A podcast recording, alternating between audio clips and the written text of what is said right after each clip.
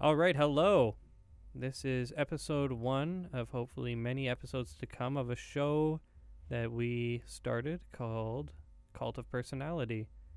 What this is, and what this will continue to be, is a show about movie reviews of B movies, cult movies, and movies that are important in popular culture. I thought it would be fitting to start with Night of the Living Dead today, which is a 1968 film directed and written by George A. Romero. It was kind of a groundbreaking film for its time of its depiction of violence, gore, and it kind of shapeshifted what we know today, the zombie, to be. I'm going to let Matt, my co host, give you a little synopsis of the movie. The movie opens. Desolate winding road. A car appears. Looks like sort of a sedan, wood paneled, you know the type. In it, Bar- Sister Barbara and Brother John, not Catholics, just relatives. They are there at the cemetery to lay a wreath on their father's grave. Suddenly, a man approaches, stumbling about in some sort of stupor. He attacks Barbara. John retaliates. In the struggle, John is struck on the head, seemingly unconscious, potentially dead. Barbara flees to a nearby farmhouse.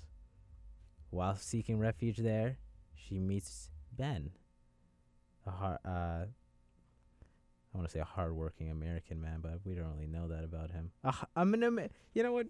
He could be an American man who aids Barbara in their defense against the zombies. Eventually, we find Harry and Helen Cooper, a bickering couple, in the cellar, and their ill daughter Karen, as well as a teenage couple, Tom and Judy.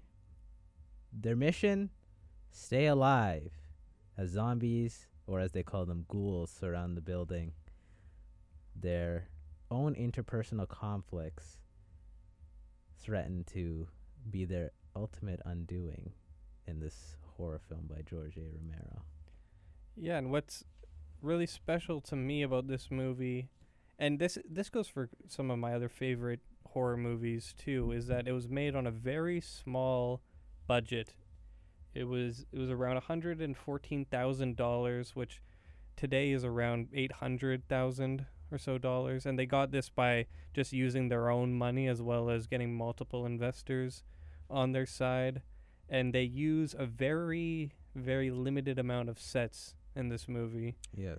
Bas- it's all shot in Pittsburgh, um, and at the beginning of the movie, like Matt said, they're at a cemetery, and that's just a cemetery in Pittsburgh that you can go to today, but might be a little disrespectful to pretend to be zombies at it now. I'm not too sure. And You know, hey, you know what? you, yeah. when you uh, write, you write. and a a house tha- that was planned for demolition, and it's now demolished, so you can't can't go there unfortunately. But the chapel, which was used uh, for the basement, that's I think that's still there, so you could go there today maybe and see the basement because in the movie, and you can kind of guess this when you watch the movie, the house that they're in and the basement aren't connected, and they do that in The Evil Dead as well.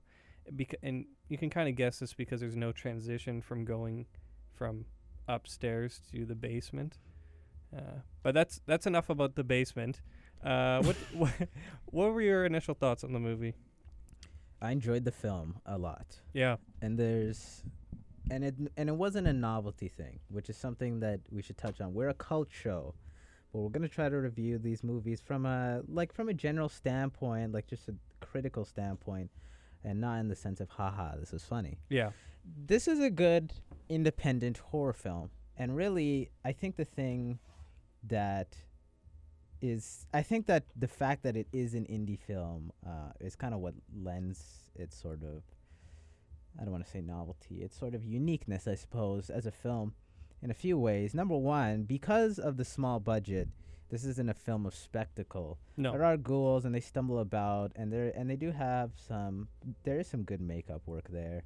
but for the most part, they're just uh, you know Joe Schmo and his band of extras stumbling about in a farmland while a bunch of people argue inside of inside of a house. And to me, despite being a horror film, despite being proclaimed as a horror film and a lot of the tension to be between the non-horror not the non-horror, I suppose, the the human the the survivors of the film. Mm-hmm. I think that a lot of I think that it's regardless a very it's a tension filled film and I think that in certain aspects it is scary in a way that holds up in the year of our Lord 2019. Yeah. Yeah. And I like that you mentioned the the makeup because in this movie the makeup was really dodgy for Yeah. the for the ghouls and they and we'll touch on the ghoul part later on but the makeup he George R- Romero I'll just call him Romero from now on because we're on a softball team together I guess I'll call him Romero Georgie. Georgie Georgie boy um, he planned all the characters to have pale skin and black eyes but it, it became too much of a task for him so eh, or it was it was either that or a budget constraint I forget which one but they just decided to do kind of touch and go makeup on them. Like for some people they have these scabs on them and whatnot that they made with wax and for other people they just straight up don't have any makeup on them whatsoever. The first ghoul of the film, his only affliction seems to be he's he's got a, f- a fully packed lip. It looks like he's got tobacco in between yeah his, his jaw is kind of off Uh, but other than that, he's just w- your average guy that you see. I don't know, driving down around Bell MTS Place. yeah You know, so it's not, you know, it's nothing out of the ordinary. Which is, which is obviously a big departure from what you see now in zombie movies, when half the face is gone and and the guts are hanging out. And Yeah. uh, but Uh, yeah, And so, like like we said, this movie kind is it started what we know today as the zombie, because before then, before this movie, all there was for zombies, it started out as a Haitian folklore.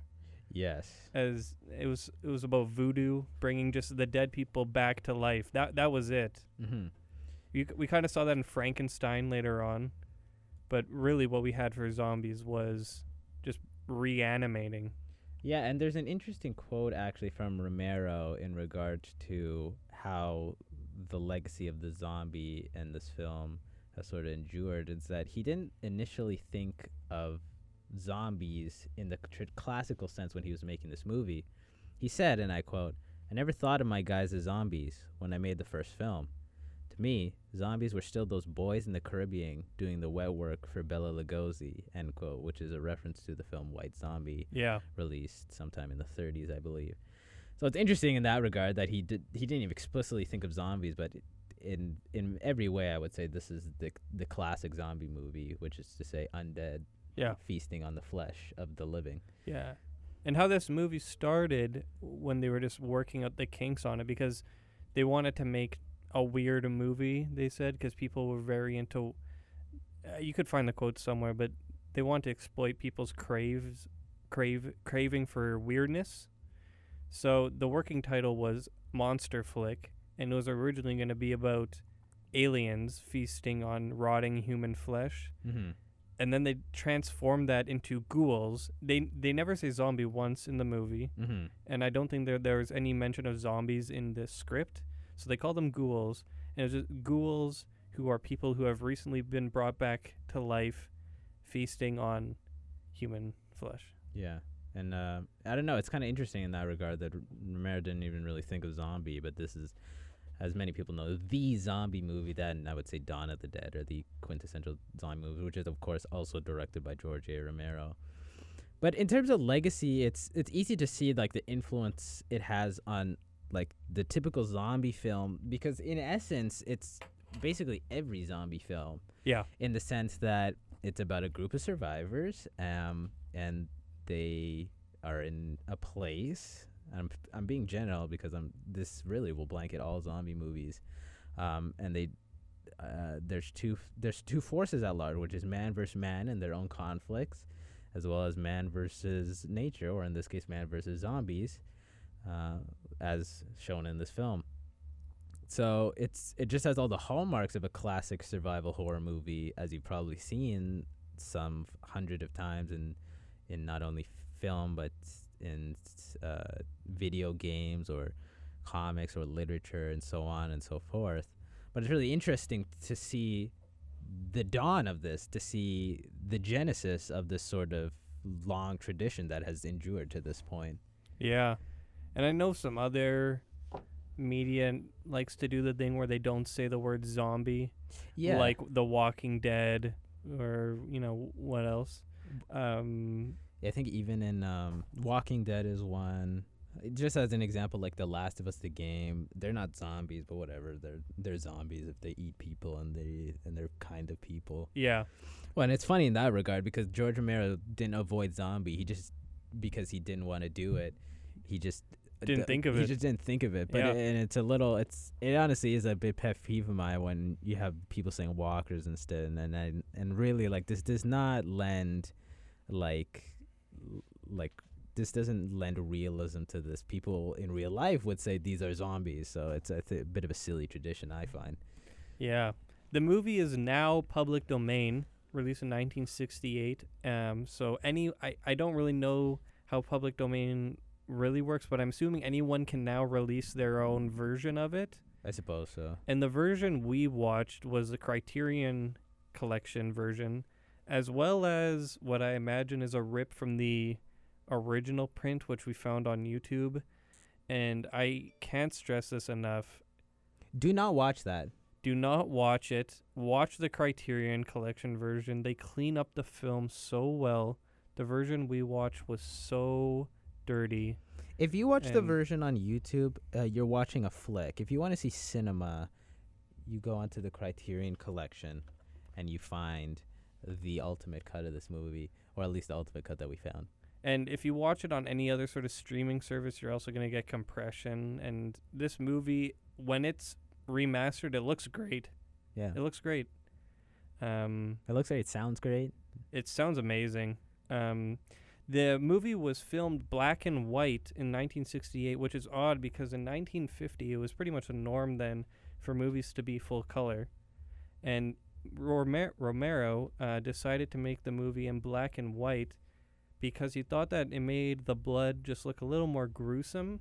And he got the inspiration from the movie where Marlon Brando's a fighter. What's it called? On the waterfront, on the waterfront there's a scene where he's all beaten up and bloodied and he just thought that it looked a little more real than and in some ways the movie works better from being in black and white but when i compare it to a movie that chooses to be in black and white like Eraserhead i find that that movie is more aesthetically astonishing like Mhm. it looks it looks very nice this this movie looks the best when they're out in the wilderness in my opinion yeah. and there's just black background contrasted by pale zombies. I think that looks the best. There's a great few shots towards the middle of the film in which Ben and Harry are trying to attack some zombies who seem to be breaking through the window. Yeah. and Ben takes a few shots at the zombies, and the zombies, like, there's a strip of light that is emitted from the house, and the ho- zombie's face, the strip of light sort of scrolls onto the zombie's face as they, f- as they sort of just like lean back and then eventually topple over from their gunshots, and it's it's probably the best instance that I can say of, in my favorite instance of cinematography in the film because it was really it was a really like provocative way to show not only just the zombies as creatures but then to sort of show like the more human aspects of them because what that does is that when you're looking at the zombie you're really trying to concentrate to see what this guy's face is because Mhm. it's almost like there's significance there. So i really love that shot. And i agree the use of black and white in this uh, f- picture i think is was a was a tremendous choice Yeah. and it's funny because people will look at this movie and think well it's a vintage black and white movie Yeah. but in a sense, George Romero was at the time making like a not ironic, but like a homage, an homage to a sort of sort of a vintage film. Yeah. So it's it's so it's, that's an interesting thing to keep in mind when you're watching the film is that this was not just like a film that they filmed in black and white because it was the norm or the necessity. It was sort of an homage, perhaps to some of the B movies or the Universal monster pictures as well of the 30s and 40s and such like that. Yeah. I mean, it was almost 1970. Yeah. So Color was the norm. think of every movie that was released in the '60s. There was there there are most, if not all, are in color. Yeah. Yeah. So that's an interesting choice. Uh, the movie was also shrouded in controversy when it was released. Uh, it w- it came out just before the MPAA film rating system began, like G, PG, PG thirteen, and kids back in the day would just go see any old movie they wanted to go see, and kids went to go see this movie, and we'll get into this a little later about how violent and you know, the gore of the movie, um, but kids were in the movie theater crying seeing this movie because of how different it was compared to previous horror movies of Frankenstein or Nosferatu when the the scariest thing that they do is walk around. Aha, they're like they're relatively sanitized in comparison to this, which is, I suppose, why this was a big a bit of a shock to the general public when this came out. Yeah. it's very. If you can sort of place yourself in the sort of censored 60s and 50s cinema, you can really see when you keep it in mind why this would be so provocative, especially when there's a shot of of of a young girl feasting on her father with his arm torn off. Yeah. So that that I mean, even in 2019, that's provocative imagery. But of course, we live in an age where you know violence is you know people well people say of course violence is ubiquitous everywhere and we're desensitized or whatever. And whether or not that's true, uh, this certainly is something that's provocative now. Although perhaps something that we've seen the likes of before. Right. Yeah. So we might as well just jump into full review analysis. Yeah. Um, anything you want to start off with? No. Okay. then I guess I'll just start off on the gore aspect of this movie. Uh, there aren't even that many gore gory moments. It really picks up, and when it does, it's pretty exponential towards the end. Um, you got this scene where uh, Mr. Beach Boy, what's his name? Uh, Tom. Tom is planning to go to this Chekhov's gun oil rig just outside of the house with their truck. They're going to fill it up and they're planning to escape to a military rescue uh, center. Yes. Um, so he goes, th- he's going there, and his girlfriend, in her infinite wisdom, decides to jump out and help him for some reason. And she doesn't really help him. Uh, in fact, she gets stuck in the car while Mr. Beach Boy spills the gas all over the car. He then decides to jump into the car, drive with her in it, get out. She can't escape because her seat, her jacket is somehow trapped in her seatbelt, and they blow up. And then you get this nice long montage featured by this really gruesome bass. Uh, uh, and you get the scene of these zombies feasting on their remains. They did it using, I think, ham and some other meats, but you see them picking off intestines, eating that, and they're just kind of scavenging for it. Like they're just they're animals eating the the remains. One stumbles about holding an arm, an unidentified arm, Yeah. and then just begins tearing into it. Yeah. Um, do you want to talk about how Tom, Mr. Beach Boy, is your least favorite actor in this film? Uh, yeah, he's he's bad. He's so he's bland, but not in a a sense l- like he's just that's just his character. Like he can't act. The man cannot act. He he almost he seems uncomfortable. He's, At, he's, at, yeah. at times he's bordering looking at the camera. He's got a very uh, all-American, like, oh gee, oh shucks demeanor, but it's like very, it's very uncanny because first of all, he has, has a hilarious haircut. It's like the, if the Beach Boys and the Beatles had, if they all min- mingled together and they produced a love child that belonged in a psychiatric home. so, and that's the first, and he's just, you know, he's just like he's.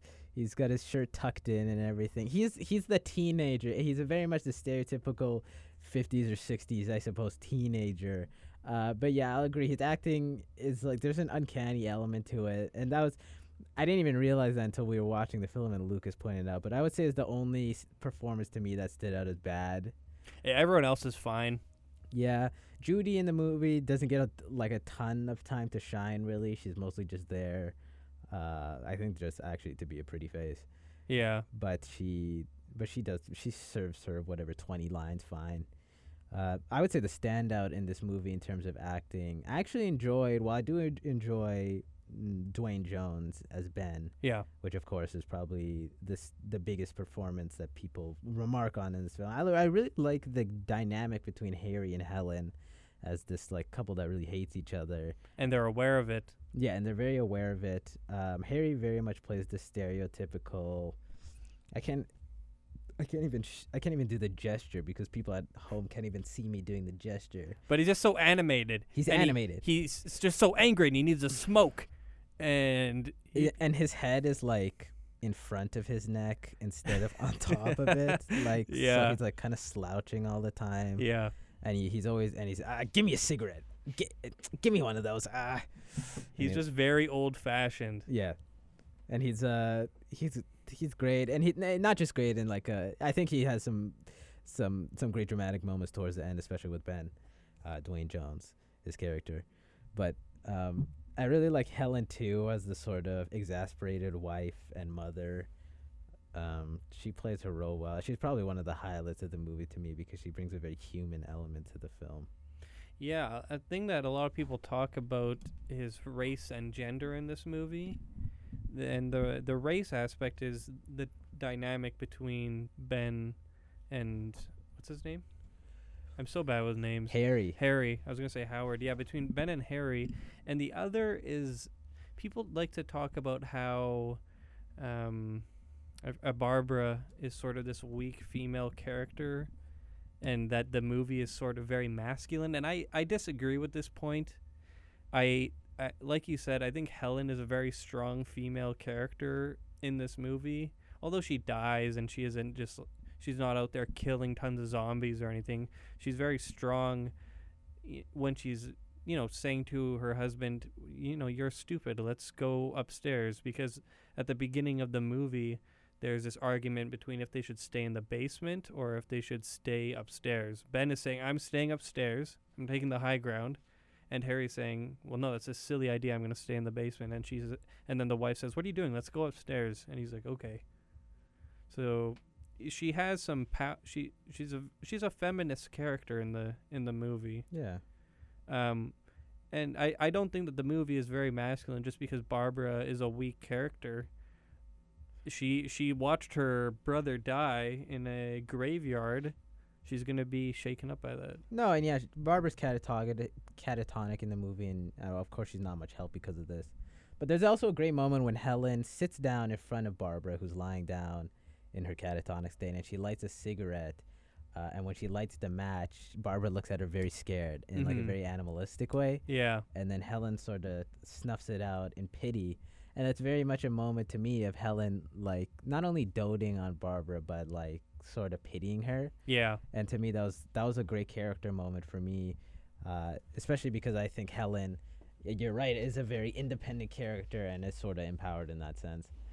The thing with race in the movie and we should touch on Yeah. there's probably like there's probably a t- well there's a few things to note. The first thing is that this is a movie where there's a black protagonist everyone else is white and there's no remark on his race. No. In any way, shape, or form. Essentially, he could be a white actor and there wouldn't be any difference. Yeah. Of course, however, there is what people have interpreted or perceived as racial tension between Harry Cooper and Ben, which is like up to you. Honestly, watch the movie, and it's a good movie, so you should watch it. But um, me, Lucas, and I were making jokes that there was at points when uh, Harry was so fed up with with Ben that we expected him to like just shout racial racial slurs Yeah. at him, and then you can kind of see why people pick up on racial tension, and that might just be a byproduct of the time. And perhaps if this was a movie that released in 2019, nobody would think no there was racial tension involved. but it was 1968 in america Yeah, exactly. Um, and the th- other thing is that uh, people have noted is that he is a very he's not a stereotypical black man in any way. He's Very co- very well spoken. well spoken. He doesn't have any sort of demeaning drawl. He's easily the most capable uh, and probably most intelligent character in the film. Yeah. So those are things that people remarked of. I guess it, it is a very positive and progressive depiction, I suppose, given that the movie came out in 1968. Yeah. Uh, and George Romero even said when he when he cast him, he didn't think about race. He just saw Duane Jones audition and said that was the best audition. So Yeah. he didn't even have it in mind to necessarily have Ben be a, a black man. Yeah, I don't I don't think it was I think we'll get onto it later, but from where this movie stands politically, I don't think George Romero is a type of person to or was the type of person to just focus on race. Yeah, he probably didn't give a damn. No. Um, one thing that I noticed on the second viewing of the film is that the opening title of Night of the Living Dead, night is highlighted. And that's because the, when they finally finished the script for this movie, it was kind of a three part story. And the three parts are now broken up into Night of the Living Dead, Dawn of the Dead, and Day of the Dead. So when this movie came out, he already had planned for the next two movies. hmm And it's interesting that it took 10 years for the next one to Yeah. come out. Yeah. Um, another small thing that I just thought was interesting, and I'll throw it out there is when you watch the when I watch the movie again, the cemetery sign is covered in blood. Yes, I did. That was a something I noticed on the second time, which, of course, going into a horror film might be something that you might remark on the first time. And it also could be because we watched a really shitty cut Yeah, it was terrible. on YouTube. That was uh, absolutely awful, and uh, I hated watching it, honestly. but yeah, the cemetery splatter on the film that was a that was a nice little detail that they added as well that alludes to something amiss when they first enter the cemetery. Uh, yeah, of course, besides you know us knowing that it's a horror movie. Yeah. yeah. Um, I like the soundtrack. There wasn't much to be said about it, but Mhm. the times when it was used, it was great. Um, all the dynamics between the characters. We talked about Harry and Ben. Also, Harry and um, Barbara. There's a scene where Barbara is just in this state of hysteria, and Ben goes, "I think you should calm down," and she just keeps going, and then she, I don't, I don't know if she hits him. She hits him. Yeah, she hits him, and then he just knocks her out. Ben gives her like the the a big right hook, and she does the classic movie thing where she's wide awake and then she sort of flutters unconscious. Yeah, Uh, and presumably for the rest of the film, she's in she's in delirium because she's just been punched unconscious by a 200 pound man, and she is thus concussed. Um, but what I like about that is I don't know if it's a first film to do this. I I haven't seen every movie, but there are a lot of good horror movies that have that sort of trapped in a in a room uh storyline where the people inside aren't happy with one another. You can see that in Alien. You can see not but not that much, but a little bit, and you can see that in The Thing as well. Yeah. Uh, Well, and it it kind of just uh, touches on like the idea that I mean, if you have a horror movie and everyone's having a good time inside, then then there's something to be there has to be something to fill in between when the Right. monster comes in, Yeah. and that and that's really a, a big part of almost every film is just the interpersonal drama, like I said, between the characters that are not the protagonist or the deuteragonist or whatever you say have it. Yeah. Yeah. I, I another thing I like about this movie is this movie shows the ghouls just enough.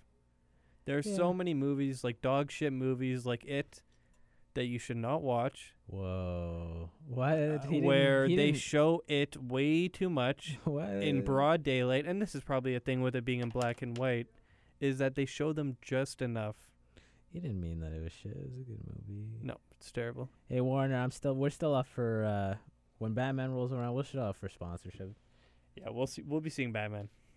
We'll be seeing Batman. I'll see Joker too. I'll see uh what else do they have? Uh, everything. I'll see your movies. Just uh it's pretty good though, I didn't. You're just joking. You're just joking.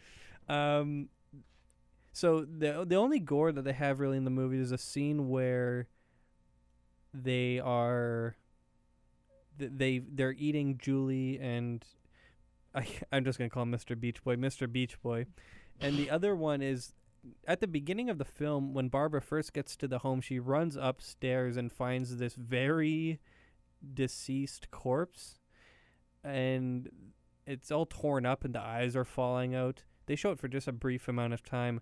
But what confused me, and this is either a retcon or a cope, I'm unaware as to why this body, which we assume to be eaten or killed by a ghoul, has not transformed into one of them. Speaking of the one in the bill uh, uh, that they find upstairs. Yeah. Yeah, well, the thing is, and that was like the. I'm guessing for audiences that was the big shock was when he go, when Barbara goes upstairs and she finds uh, a woman with with what looks like her face eaten away. You can see her eyeball, like the striations and all that. and, Yeah. like, she her face has just been like all the flesh has been eaten off it. I presumably they ate too much, is what I said to Lucas. Because I mean, there's a point where like you can't come back. You can't come back as just a pair of legs, like in the Jimmy Neutron episode with the with Yeah. the pants, you know. Yeah. So I suppose, uh, and and it was to give a nice shock. I don't know. Uh, y- You know what? I would assume I would assume the makeup work would have been too hard on a on a on a moving subject. And and that's a thing. That's why they made them recently deceased people uh become becoming zombies because Romero said that it would it would take too much work to have fully decomposed people. He, he said something like we'd have to actually be digging people out of their graves to get a good look. Which is what you see in like Walking Dead or like Zombieland or whatever the hell that comes out that has a big budget Yeah. when they can just have skeletons walking around basically with uh with pieces of meat and like their Big Mac from their lunch hanging out of their stomach or whatever. um at the end of the movie um every everyone dies. Yes. everyone dies. Uh, Barbara and Helen they get pulled out into the night. Uh Or is that what happened? Ye- well, they get well, they get picked off one by one. So t- Tom and Judy get blown up in their car Yeah. explosion. In a struggle, so what actually happens is that Harry, in a struggle, attempts to steal the gun from Ben. Yeah. Uh, ben wrestles it back and actually kills Harry. So Harry actually dies. Yeah, be- because like, of Ben. Ben kills him. Yeah, He and shoots him. and before that Ben beats him up, punches him Yes. because Harry when they go out to get the get the oil or the gas for the truck and it doesn't work. Uh, ben tries to come back inside and Harry locks the door and Ben bursts back in and then he b- beats the shit out of Harry. I had to feed you to those things, you son of a bitch. yeah. Is what he says. and I said, God damn, you're right, Harry. That's what you deserve. Anyways, continue. No, and so th- so then Harry gets shot. Helen is killed by her daughter in what is the beginning of a horror trope that will endure for all of time, Yeah. where the kid is bitten and turns into a zombie, and she she killed the Karen, the daughter, kills her with a garden spade, just stabs her up. Yeah. Um, Barbara gets dragged into the night by John, her brother. Yes, that's what it was. And I didn't even notice that because the version that we watched was so shitty, I could not even tell that it was her brother. Which I suppose is also kind of a horror trope, which is your loved one comes back yeah. and you go, John? Yeah. No! and then she gets devoured by a million zombies. But you don't see anything crazy. yeah, you don't see it. They just it's just a classic zombie swarming over her. Um, then we are left with whom? Uh, We're left- Ben only. Well, Harry then gets he he's still alive. He stumbles to the basement and then his daughter He reach yeah he reaches for Karen and it like a kind of sad moment, and then he falls to his death. yeah. And when Helen return leave when Helen attempts to retreat to the basement, she finds Harry dead with zombified Karen eating his arm. yeah. The f- those are all standard movie deaths. What's interesting, and I think what make what uh, George Romero added a nice tragic twist to this, and it's something we've seen before, but it's still effective, which Yeah. is the army, and we're we we're shown glimpse of not only the army but just classic rural rural rural America rising up with their guns and their tanks and their bombs Yeah. and they're going in and they're shooting down zombies, you know. And th- this is why the w- uh, w- our God-given right to bear arms is necessary. For zombies. what happens? You know, Yeah. M- maybe we can't fight the government, guys, but we can fight the, the ghouls. the ghouls.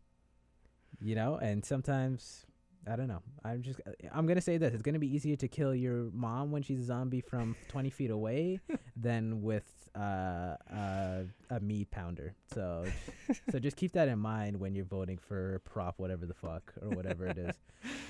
Yeah. Um, yeah, he's ki- Ben is killed by the army when he thinks that he's being saved. He gets out of the basement. He looks through the window, and they and they say, "There's another one. And the, Get him between the the eyes." chief goes, uh, get that one there, uh, right between the eyes. Get a nice good shot there. And they shoots him. Ben falls over dead and he says, All right, good one. We got him. All right, let's clear it out. And then the film ends with just shots of the army kind of take and just for lack of a better term rednecks just take going hunting basically for zombies with kind of this newscast voice over top of it and it's it's very effective the ending Yeah, it's very effective, especially because they show these snapshots of. So the film kind of goes into like. The best way to describe it is one frame every five seconds, I guess, where Yeah. they just have like a series of pictures and they're very grainy. I guess what would be in like a newscast if or if somebody was reflecting on this event historically. And they're dragging, they're dragging the bodies out of the house. They're drag. It focuses mostly on Ben because they drag him out of the house and they just burn him. and they just toss him on the pile and they burn him. Um, and I don't know if once again because we said like George Romero probably doesn't give a damn about race, but to me the the image was very provocative, of like like it was very like racially provocative to me. That was probably the most racially potent aspect for me is when this shot of like rural americans burning a black man yeah like dragging a black man who's been shot between the head and then just throwing his body onto a pyre and then just burning it. yeah i can totally see that So, and I don't know if that's intentional or not. Whatever, we can't ask George, R.I.P. But um, that was an interesting aspect of the film, and it was, and it's a tragic twist that we've seen before, where the last man standing is mistaken for one of the, uh, for a monster or a creature, Yeah. or whatever, and they get killed. But it was a, it was a potent ending, and it was, and it was not something I was expecting no because I did not expect this to be a subversive film. Not that was like one of the more subversive a- as- aspects, and this is an innovative film. So while it might seem conventional now, I suppose at the time it was sort of novel and in yeah, its approach. Yeah, and another novel thing, like you talked about how Karen, the daughter, was bit. Yeah, It wasn't. It wasn't a thing for uh, people know now. If you get bit by a zombie and turn into a zombie, Yeah, nobody knew that back then, and it's not Yeah. around till the halfway mark or maybe three quarter mark where they're listening to a newscast and they say that people who have bit are gonna turn to zombies, and then Ben kind of turns to the mom and he's like, "What happened to your daughter again?" yeah, and then she was just like, "Oh, well, just a zombie bit her or something. It wasn't too bad." He goes like, "Well, we don't know what sort of diseases those things have. yeah, It wasn't a thing back then for zombies. That zo- there wa- that zombie trope didn't exist. yeah, And so watching it now, you might go, oh, "Okay, that daughter's gonna turn into a zombie," which I did when we watched it.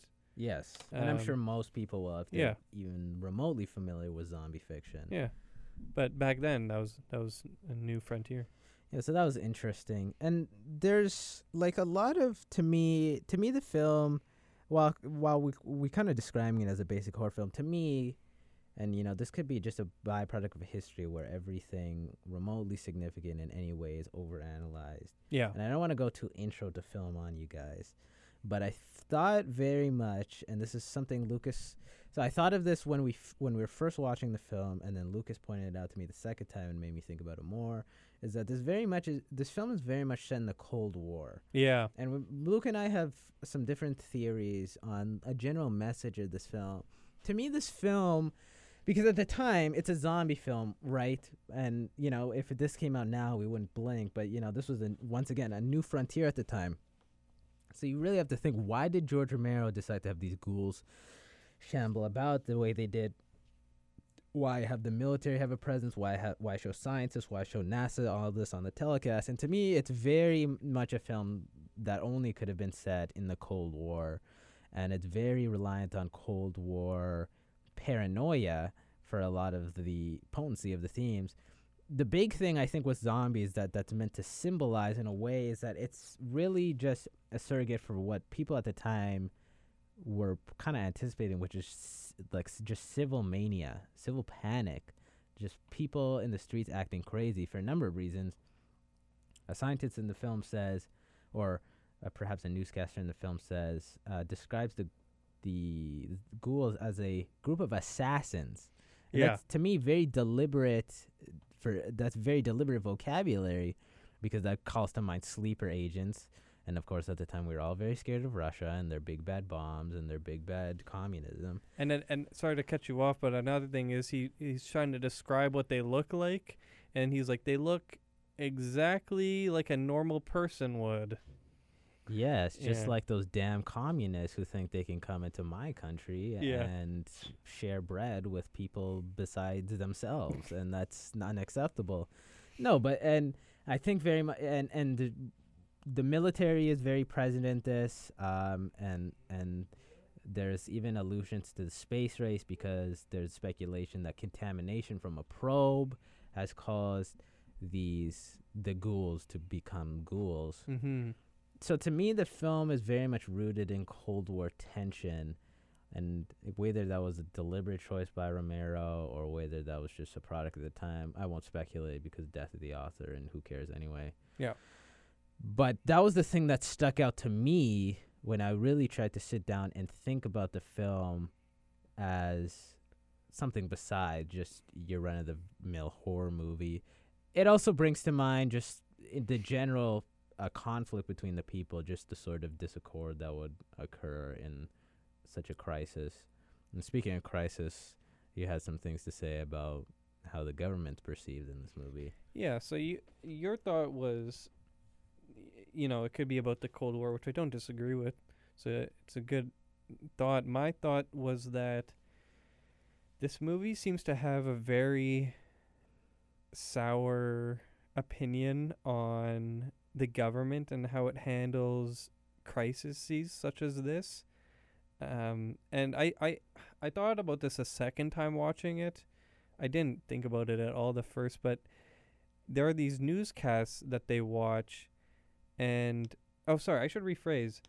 I, I think this movie is portraying people's dependency on an inept government. That's what I should say, because the people in this movie say things like, uh, "Oh, the TV will tell us what to do. We have to be upstairs to see the TV. With like, the, they'll tell us what we have to do."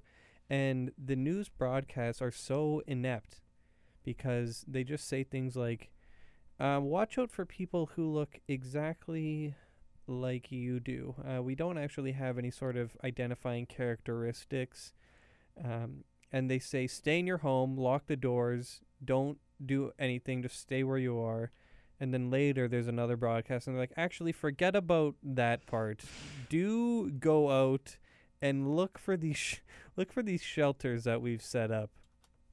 Um, and that to me is just is so funny and they they say we're gonna have s- an expert from nasa on uh, on soon what does a space agency have to say about ghouls uh find out Uh, no, I I agree. Like the government is not is not portrayed in a flattering manner. And you know what? Maybe George Romero was very much a uh, proponent of uh, the Second Amendment, which is why he has these rural Americans rise up and end up defeating these ghouls or whatever. Uh, but actually i don't even i think it's the opposite maybe Be- Okay. um because he dis- he portrays the military or or rural, rural america as as dumbasses because they kill a regular guy at the end And when we say rural rural America, um, that's just the PC way of we're saying Hicks. Yeah, because I mean they're just they're just your stereotypical rednecks, really. Backwater, boony, country bumpkins. Yeah, yeah, that's what, and they're just like, yeah, get them in between the eyes. They don't even. The guy's holding a gun up. Uh, yeah, and they don't even think, and they just shoot this man who is clearly. I'm pretty sure the ghouls don't shoot guns. and I guess even that could tie into your Cold War thing because they don't even know if it's uh, commie or not. I guess if we go, Yeah, it's just kind of that's that that's that per, that scene in particular where where Ben is killed is sort of just kind of an indictment of just human ignorance, I yeah, guess, yeah, and stupidity in general, and in, in and done in an ironic way, which ties in well with the ending. I agree, but yeah, no, the I I totally agree with the idea of the the government the government's ineptitude in this. They repeat repeatedly on the broadcast things that we already know, and that could be gleaned just from looking out the window Yeah. and looking at the ghouls. And you can say, well, that's just like you know, this is just how it's supposed to be in a crisis. But I don't know. There's no the end. the uh, The biggest thing to note is that. Um, the government helps nobody in in the house in this film. Nobody is helped by the government in no, any way. No one's helped. And why I said that it's about people just following it blindly is because they don't even have a plan to get gas. Nobody knows where this place that they're going is. They want to go to was it Clearwater or something? It's it's just uh I don't know. I don't even remember. It's some sort of uh just some just a local uh place of refuge that the government has set up, I suppose. and and no one knows where it is at all. They just have ideas, but they're like, "Oh, the TV said we have to do it, so let's go out and do it." yeah, I don't know. Like the rel- it's really like it's funny. No, it's funny. Yeah, you're right. Like no one, no one knows what they're doing. They're like, "Oh, do you know how to use a truck?" And they're like, "Uh, yeah, Be- Mr. Beach Boy knows how." I think. And he's like, "Yeah, I'll handle the truck." And then he and then he and then he takes the gas out of the thing. He's whoa, like Covers like a truck and gas. And I'm like, Jesus. That was that was the funny the funniest part of this movie is when um when the sixth beach boy pulls Not Charles Manson. when when when uh James Wilson or the forgotten beach boy pulls out the gas tank and thinks that you just have to click th- you have to hold the trigger and spray it all over the car and that's going to put gas in there. And he goes oh no sh- oh shucks. Oh gosh. And then and then ben's like ah damn it. Like shit. Uh i don't know. That was really funny. That was, maybe that was my favorite moment of the film because i the first time i saw that i actually laughed out loud. Um and it was just hilarious yeah Yeah, that was that was really good. If I had to pick a favorite part, it's probably the sequence where they're they're eating the remains yeah uh, of the blown up bodies. I there's something about that music. It's just so it's, It's- so sinister. it's like pulsating and it's like it's like it's like it's like beating it's like it you can feel the beat and Yeah. it's very visceral in Yeah. a way and it's and it yeah i agree that was probably like my favorite sound design portion of the film which we talked which we commented on earlier this film does have good sound design. Yeah, it's decent score but the big thing is like more of the ambient stuff when it's just trying to evoke certain emotions or certain motifs like when the zombies are there and ah and the, the high pitched organ or whatever the Mhm. whatever there is yeah. And and the shots like you said where the hands are coming out into the in, into the the hands of the zombies are coming into the house through the windows. That, that's that's iconic as as it gets for horror movies really. Yeah there's yeah and i mean this movie i guess is I just think iconic in general but there's so many aspects of this film as we mentioned that are that have just been sort of immortalized in the horror movie hall of fame or you could say horror bo- horror movie book of cliches yeah. whichever you prefer. And, and there are scenes in the movie where i'm not sure if they're supposed to be funny and they maybe just haven't aged well or something like there's a scene where Ben first meets Barbara and he's boarding up the house and he asks her to go get him some wood to help board up the house. And he's breaking these huge pieces of wood making these huge defenses and then Barbara comes in with a couple of like little sticks. Little i think that's deliberately like funny or like meant to be like cutesy because like barbara's like just so like in such a bad way that she's like she just picks up these sticks and she doesn't even realize how useless she is in Yeah. that moment yeah no and there's some and uh, w- and there's some like i think when a lot of the harry and ben argue and i'm sure audiences laughed when when for example ben says i feel bad for your daughter because their old because their old man is so stupid yeah and stuff like that that's, that's a good line that's a good. That's a good line. Uh, and it's a it's a funny back and forth. It's like it's dramatic, but it's towards the end it's funny because they're just insulting each other like children. Uh, there's another thing that you might catch on your second viewing is that uh, the lady that we talked about that has her face mauled off uh, upstairs. Later on, they drag her body away, but if you look closely, her makeup's gone, and it's just a regular woman. Yes, I paused the movie because yeah. So initially, it the shot where Barbara sees her, it's just zoomed in on this woman's face and it's eaten away. and it looks kind of like the alien in Mars Attacks, where there's just the eyes and the brain. Yeah. Or if you've seen the SpongeBob episode where he take the Halloween SpongeBob episode. Yes. Yes. yes That's what he look. That's what he looks like. I bet if yeah, and then when Ben's dragging her away, you get a glimpse, and it's just a woman, just a regular woman with nothing wrong with, with her face. No. Which I w- and and and Ben is like co- trying to cover her with the blanket, so it's actually funny that they still left that in the movie because like they could have just Yeah. reshot that really quickly. Probably at that point they were like, we ran out of we we don't have any more film left. This is all we got. But yeah, no, it's uh, it like it, and the makeup work is good. It's just you can tell to a certain extent that this is an independent film, Yeah. not just because of the small setting and such, but you know, just because of some of the the limits of the makeup work and. I mean, some of the ghouls are just like fat guys who are not wearing a shirt, walking around with eyeshadow, Yeah. and Some people just don't have makeup. There's just people that are straight up naked walking. Although you don't actually see any frontal. You see, you see, You just see their like their naked back and their. you see buttocks. breasts. Do do yeah, you? Yeah, you see breasts. You don't see like any. Oh wait, you're genitalia. right. You're right. Okay, yeah, you don't see any genitalia. Yeah. So if that's what you're in for, then you can just tap out of this movie. I don't know if Dawn of the Dead has. Gen- genitalia, no, but that I'll touch on this, you know, near the end of the show. But I think Dawn of the Dead is the better of the three, um, and I would, li- I think we kind of need to review it later on. Yeah, Yeah, I'd yeah, I'd like to review it. I mean, Dawn of the Dead. Arguably, Dawn of the Dead has surpassed Night of the Living Dead in in legacy, sort of. yeah, I think pe- like the poster certainly is like very iconic, and there was a there was a 1990 remake of Night of the Living Dead, and like nobody really gave a damn about that. But Zack si- Snyder famously remade Dawn of the Dead in 2004, and that was m- a, a much bigger deal. mm-hmm. So I think that kind of speaks to its popularity as sort of the cornerstone. I think most people think of Dawn of the Dead when they think of George A. Romero, um, when they think of sort of his magnum opus, anyway. So, yeah. Um, you know, just sort of wrapping up here, I would definitely recommend this movie to anyone watching.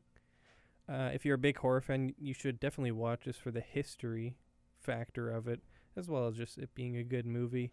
If you're looking for sort of a, you know, a very gory movie, this isn't really it by today's standards. Um, and what what, do you think?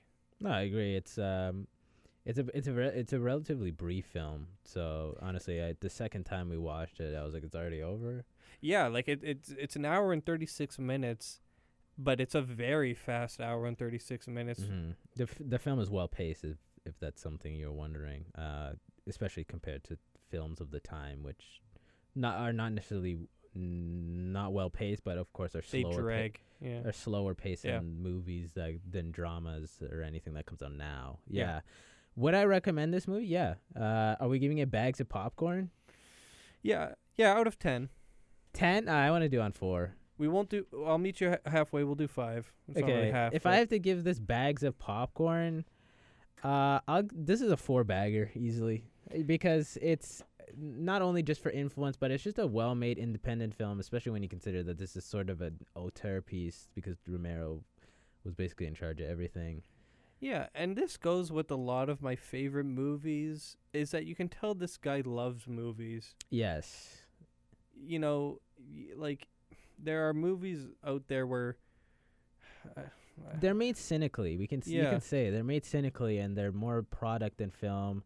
And you know, maybe one day we'll talk about Scorsese and what he says about Marvel movies or Yeah. whatever the fuck. yeah. But it's you're right. No- it's it's a it's a film with care. Th- yeah, but and not just cynical or cynicism, but there are people out there who want to make a movie, but they aren't really into the media. They're lo- in love with the idea. Yeah, their love. Yes, that's a great way of putting it. This I could tell that George A. Romero loves movies, and I mean he started out making industrial films and commercials, and he said, "Fuck it, let's make a movie," and he made a great movie. Yeah. And, it's- Um, and it stood the test of time. It really does. I mean, some people can aren't really able to watch old movies because they just think that they're cheesy or they need color.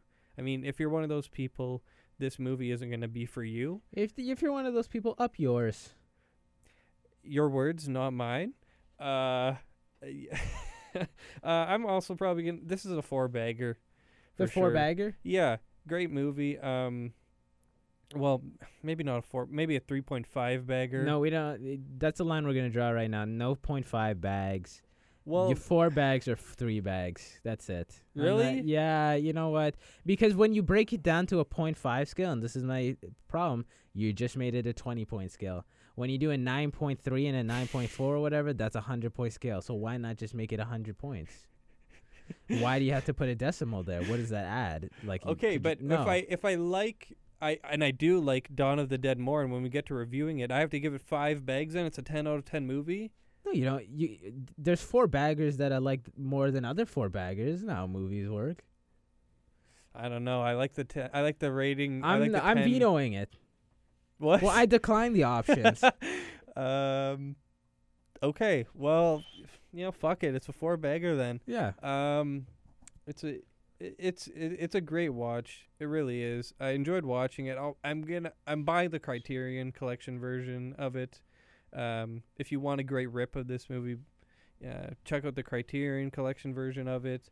I'm not advocating piracy, but if you do pirate it and you like it, buy the Criterion Collection. It's it's not that much, and you know they they love what they do over there. I don't know why I'm shilling them, but they they love We just talked about this on Beyond the Panel, which is just like if you if if you if there's something you like that you that is available to purchase, then you should purchase it to to get more of what you like. It's I mean that's very common sense, but I, I we shouldn't even have to say it. yeah. But if you want more great releases of cult films or indie films or underground films, I don't know. Then and if you can afford it, just buy Night of the Living Dead Yeah. at the Criterion Collection. So Um.